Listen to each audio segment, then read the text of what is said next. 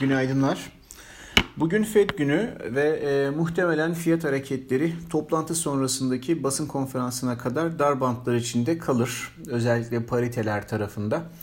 E, şimdi bu sabah e, terminallere baktığımızda birçok analistin, portföy yöneticisinin Amerikan tahvillerinde short pozisyon taşıdıklarına yani faizin yükseleceğine yönelik pozisyon taşıdıkları haberlerini okuyoruz.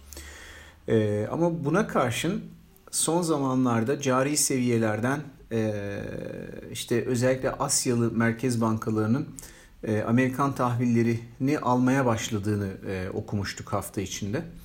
Ayrıca dün yapılan 20 yıl vadeli tahvil ihalesinde bu fiyat seviyelerinden iyi bir talep geldiğini görüyoruz. Yani bu şunu gösteriyor. Performans bazlı çalışan fon yöneticileri, portföy yöneticileri sanki e, önümüzdeki dönemde tahvil getirilerinin faizlerinin yükseleceğinden dolayı bu seviyelerden bırakın almayı short pozisyonlarına devam ediyorlar. Ama karşılığında da e, birinci önceliği kar hedefi olmayan merkez bankaları gibi veya işte e, likidite rasyosu gibi birçok rasyoyu belirli seviyelerde tutma yükümlülüğü olan büyük Amerikan bankaları gibi yapıların e, artık buralardan tahvillerde alıcı olduğunu görüyoruz. Dolayısıyla iki ayrı kuvvetin şu anda tahvil piyasasında aslında e, birbirlerinin counterpartisi olduğunu görüyoruz. E, muhtemelen benim düşüncem yine e, önümüzdeki dönemde ben biraz daha burada e, fon yöneticileri, portföy yöneticilerinin bakış açısıyla bakıyorum. Önümüzdeki dönemde e, dünkü YouTube yayınında da bahsettiğim üzere sebeplerden dolayı diyeyim piyasada tahvil getirilerinin faizlerin biraz daha yükselmeye devam edeceğini tahmin ediyorum. Benzer şekilde Fed Funds Future'lara baktığımızda şimdi ile 2023 aralığı arasındaki e, fark bize yaklaşık e, 24 baz puanlık 25 baz puanlık bir e, faiz artışının e, piyasada fiyatlandığını gösteriyor şu anda. Yani henüz biliyorsunuz taper olacak öncesinde ondan sonra işte e, taper süreci devam edecek sonuna doğru belki faiz arttırım falan filan konuşuluyor. Yani o şekilde olacağı söyleniyor. Mantıklısı olanı da o. Ama piyasa şu andan 2023 e, sonu itibariyle belli bir miktarda faiz artırımını fiyatlıyor gibi görünüyor. Tahvil tarafında bu kadar.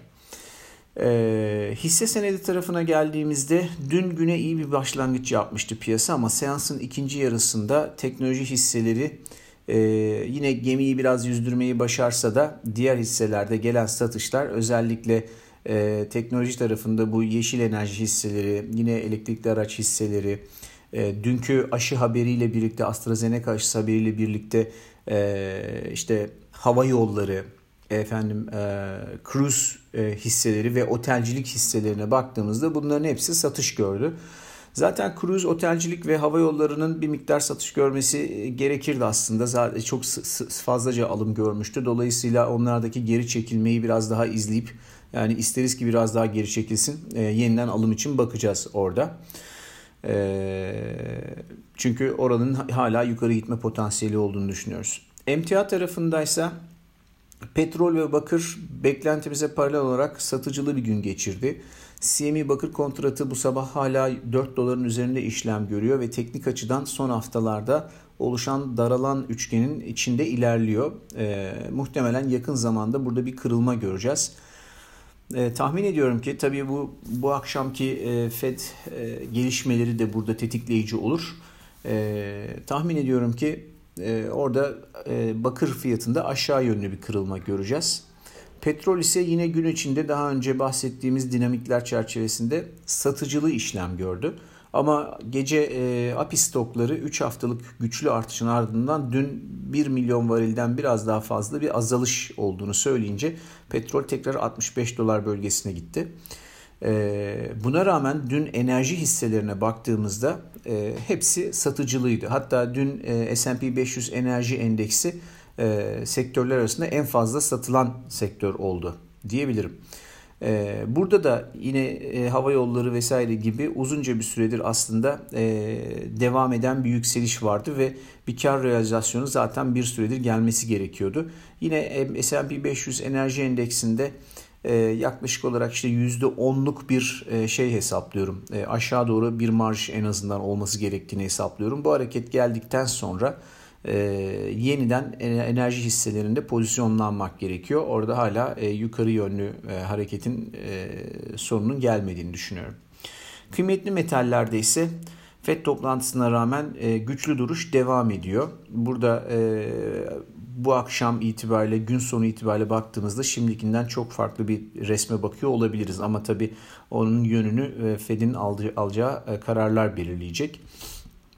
E, bu nedenle ne olur ne olmaz diyerek daha önce altında alım önermiştik. Burada e, altında veya altın madencilik hisselerinde veyahut ETF'inde e, long pozisyonu olanlar için bugünün piyasası FED'e kadar olan süreç e, aşağı yönlü korunma satın almak için son çıkış. E, belki aşağı yönlü böyle putlar, put spreadleri alınabilir.